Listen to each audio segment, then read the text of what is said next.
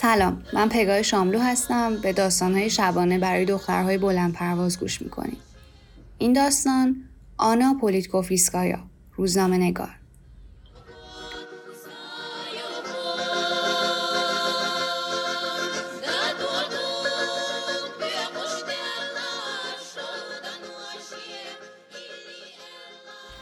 روزگاری در روسیه خوندن بسیاری از کتاب ها ممنوع بود.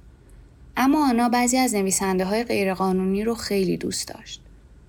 پدر و مادر آنا کتاب های مورد علاقش رو به طور مخفیانه میخریدن تا هر چقدر که دوست داره کتاب بخونه.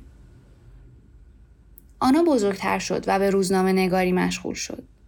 وقتی قسمتی از روسیه به نام چچن تصمیم به جدایی از روسیه گرفت و می‌خواست به کشوری مستقل تبدیل بشه دولت روسیه سربازای خودش رو برای متوقف کردن اونها به چچن فرستاد و جنگی وحشتناک شروع شد.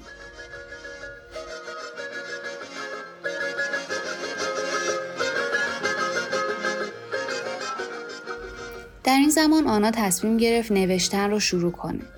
اون می‌خواست به همه دنیا بگه که دقیقا چه چیزی در چچن اتفاق میافته. ولی دولت روسیه مخالف بود. روزی همسر آنا از اون پرسید چرا زندگی خودت رو به خطر میندازی؟ آنا پاسخ داد خطر قسمتی از کار منه و من می‌دونم چه اتفاقی ممکنه برای من بیفته ولی فقط می‌خوام با مقاله هام دنیا رو به جای بهتری تبدیل کنم. اتفاقات بدی هم افتاد ولی با این وجود آنا شجاع بود. یک بار آنا مجبور شد کل شب رو روی تپه های چچن بدوه و از دست ماموران امنیتی روسیه فرار کنه. مردم سعی می‌کردن از هر راهی برای ساکت کردن آنها استفاده کنند. حتی یک نفر سعی کرد با ریختن سم در چای آنا اون رو بکشه تا همه مردم از دست اون خلاص بشن. ولی با وجود همه این خطرات به نوشتن حقایق و چیزی که می‌دید ادامه داد. آنا تا موقع مرگ به خطرات در مورد زندگیش بی اهمیت بود و به نوشتن حقیقت و تبدیل کردن دنیا به جایی بهتر ادامه داد.